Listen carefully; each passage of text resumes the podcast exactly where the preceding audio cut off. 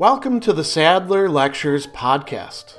Responding to popular demand, I'm converting my philosophy videos into sound files you can listen to anywhere you can take an MP3. If you like what you hear and want to support my work, go to patreon.com slash sadler. I hope you enjoy this lecture.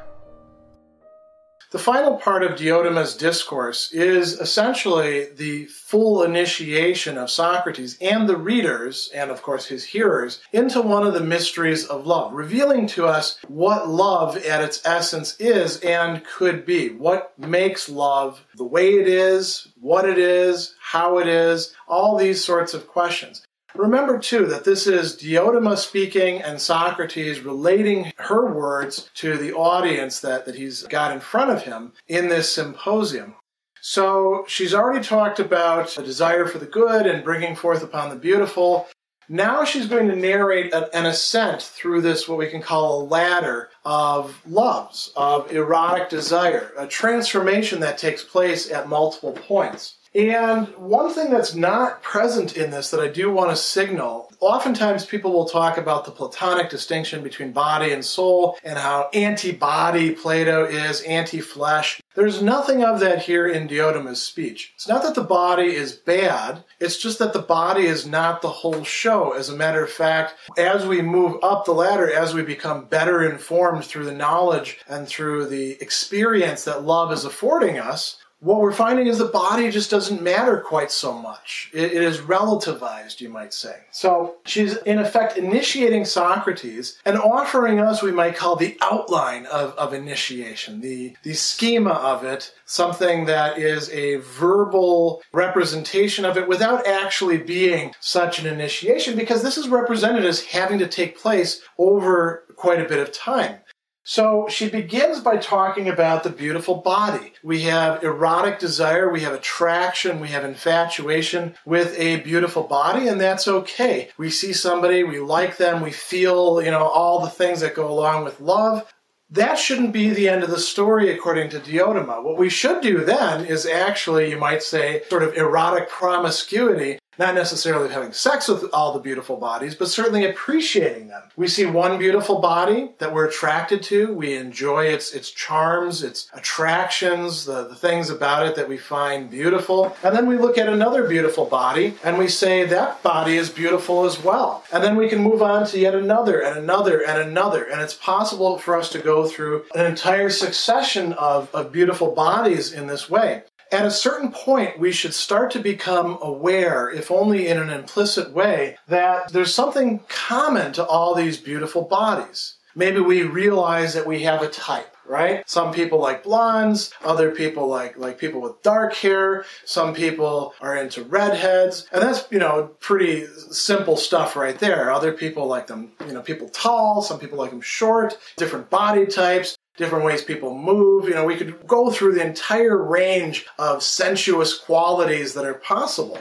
What Diotima is getting at here is that we're attaining something important by finding something in common with all these beautiful bodies, other than, you know, they can fog a mirror, they're alive. We want it to be something that leads us to the sense of there being a form of beauty, an idea of beauty.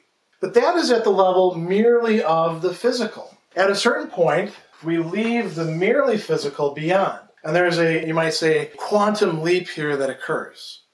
She says we have to move from however many beautiful bodies we have, and we can always add more bodies into the mix to start to appreciate the beauty of a soul. Now, of course, this is a lot harder to do right? This requires more work. It requires two things to happen. One is you have to be cultivated enough that you can turn away from just the body and towards the soul. So if all you're doing is looking at bodies, that's not going to happen for you, right? This is not the sort of thing that, say, Maxim magazine would, would prepare you for. What else has to happen? You actually have to find beautiful souls that you can look at if everybody around you is not necessarily beautiful or perhaps even has, has ugly souls, if everybody has nasty personalities, you're not going to be able to find a beautiful soul unless I suppose you have your own and you just look at your own soul. But she doesn't talk about that. She says, find another who you can see as beautiful. Perhaps this could happen through literature. Perhaps this could happen through film. I don't think that that's quite enough for what she has in mind. She seems to think that we need to encounter We need to experience beautiful souls so that we can start moving away from just looking at the body and start appreciating a deeper, a more profound, a more rich sort of beauty. The sort of thing that goes on when we have conversations with a person, when we begin to admire them for the kind of person that they are, when we spend time with them long enough to see the pattern of their habits, their assumptions, their desires, their attitudes. That is what she's calling appreciating the beauty of the soul. Now, for many people, it would stop there, right? We often contrast the person who's superficial and just looks at the body, and then we talk about, you know, the, the wonderful personality and finding your one, your life mate, whatever, and now you're fulfilled because you have a beautiful soul, and presumably you have a beautiful soul, and everybody's great together. But that isn't where Diotima stops. It's not romantic love in the sense of, you know, a couple that she's really focused on. That can stay a part of it. Friendship can be a part of it. But we need to move beyond something that's personal, that's tied to merely one person or a set of persons, and look at something wider. She says we need to ascend to the level of beauty of laws and institutions. Arrangements would be another way you could translate the, the term that's being translated there as institutions. The sorts of things that affect an entire group, an entire community, entire society. In Diotima's view, and in Plato's view, this is really about a whole city state, a polis, a political community. I don't see any reason why this couldn't be, you know, admiring the beauty of some other institution, an educational institution, for example, or a religious institution. Say, think about what goes on in a monastery. Of course, you need really good monks in order for that to be the case, because monks quite often can be, just like the rest of us, irritable with each other. But things can be arranged well. So you could talk about, for example, seeing the beauty of the rule of St. Benedict or in her case, she'll talk about, she's already talked about the beauty of Lycurgus's Spartan constitution, the laws that he gave them. Solon in Athens, the, the beauty of what he introduced. You know, there was a lot of injustice in Athens. That's why they brought in Solon to try to straighten things out. By the way, things did not go particularly well for him because the rich hated him and the poor hated him and the middle class didn't give him the support that he needed. But he gave Athens a wonderful, at least for a while, constitution. And why is it that Diotima wants us to move from the beautiful souls to the beauty of institutions or laws? Because the laws are, in a certain respect, intrapersonal. They cover everybody. They also shape, this is a typical Greek way of looking at things, they shape the souls that live under those laws, whether they realize it or not. So by moving to a higher level of what we might see as abstraction or depersonalization, we're actually moving to something that has greater beauty to offer us, greater value. We're uncovering something that we can have an intellectual experience of awe, wonder, joy, and even erotic desire towards. Not erotic like you're going to have sex with the laws, but rather you have a desire for understanding these things, for appreciating them, for contemplating it doesn't stop there either. Now she talks about epistemai, you know, the, the plural of episteme, knowledge, or it's translated sometimes as sciences, or we might say disciplines. And these knowledges, she doesn't, you know, clarify exactly what they are. These forms of knowledge would include, for example, the virtues. Justice for Socrates, in many places, is going to involve knowledge, right?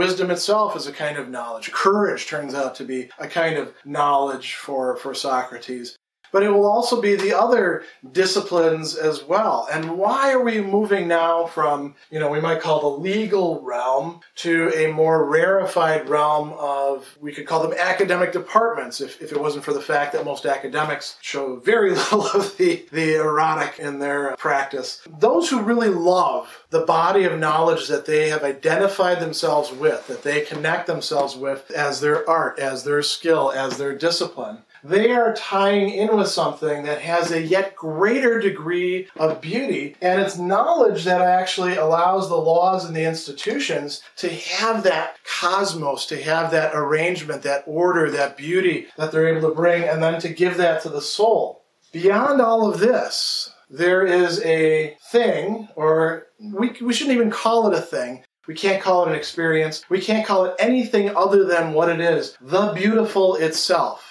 Also, the good itself. That which is actually beyond all conditioned determinate being. This is what Plato refers to in the Republic as the form of the good. And it's possible for us to have a knowledge of the beautiful as such, but we have to work our way up through this entire ladder. We can't jump right from loving bodies or even souls straight into the ocean of the beautiful that is eternally self same. It is exactly what it is. It is truly what it is. All other things, in a certain sense, are not quite what they are. Even knowledge for Plato, even presumably the other forms, are not as what they are as the form of the beautiful. It is beyond all the others. There are some metaphorical language. Uh, all the language that we have for this sort of thing is, is metaphorical. She says, this is a very wonderful passage. Whoever has been initiated so far in the mysteries of love and has viewed all these aspects of the beautiful in due succession is at last drawing near the final revelation. And now, Socrates, there bursts upon him that wondrous vision, which is the very soul of the beauty he has toiled so long for. It is an everlasting loveliness, which neither comes nor goes, which neither flowers nor fades. For such beauty is the same on every hand, the same then as now, here as there, this way as that way, the same to every worshiper as it is to every other. Notice we've gone from the more particularized all the way up to what is there for everything and everybody if they are actually attuned to it. Even laws and institutions, although they apply to many people, they're not universal.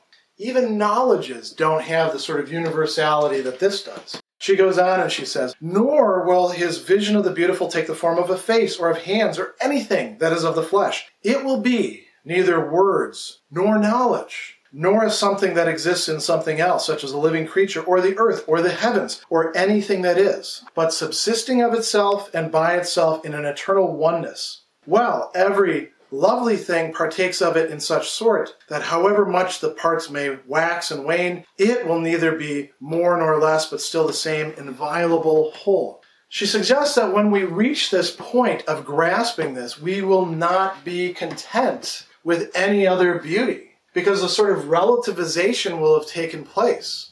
This is what is most beautiful. Nothing can compare to it. It is beyond comparison. Even with these, we see this at different points in the ascent. By moving to the beautiful soul, uh, and especially moving to the laws of institutions, we appreciate beautiful bodies, but we appreciate them for what they are just bodies. Even beautiful souls. We appreciate them as limited things. Wonderful because they're persons, but still conditioned. Even knowledges which for Plato, you know, pretty important, right? That's really far up there. That can't be compared to this. You notice that I, I wrote these five things here. We're talking about an ascent through eros, through love. It requires some sort of guide or perhaps a lucky coincidence for a person to make it up this ladder to the beautiful. But the driving force behind this is always eros. There's an ascent, right? You don't start out here or here you start out down here because this is where we are as human beings originally, and we have to make it up one grade at a time. There is a liberation that takes place at each level. Once you have moved away from beautiful bodies to the beautiful soul, beautiful bodies can no longer take you in the same way that they used to. Likewise, beauties of laws and institutions, you realize that the whole matters more than the mere part a relation of participation. We realize that what makes for beautiful souls is the fact of these beautiful laws and institutions, which themselves participate in the knowledge, which participates in the beautiful itself. All of this, including beautiful bodies, participates in the form of the beautiful that is beyond being itself. Finally, contemplation. At each of these stages, there is an activity of contemplation that cannot be rushed, that cannot be gamed, that cannot be hacked in any way. One has to do the work to move from beautiful bodies to beautiful souls. It doesn't do any good to just put on the airs and, you know, this isn't one of those fake it till you make it sort of things. If you don't grasp the beauty of a soul, you don't grasp the beauty of a soul, and you can't make it any further. If you can't grasp the beauty of institutions, it's contemplative activity that, that is able to make us do that. You're just not going to get up, you know, any further up the ladder. Which, by the way, it's not a bad thing if you can't make it all the way up to the top. It's just not as good as this in Plato's mind, and you're missing out on something. beautiful bodies in this account are still good. There's still a goodness there. It's just, it's one that's kind of relative. It's one that doesn't compare to all these other great things, but it's the activity of contemplation that's required to move one from each of these stages to the next. Special thanks to all of my Patreon supporters for making this podcast possible. You can find me on Twitter at Philosopher70, on YouTube at the Gregory B. Sadler channel, and on Facebook on the Gregory B. Sadler page. Once again, to support my work, go to patreon.com slash sadler. Above all, keep studying these great philosophical works.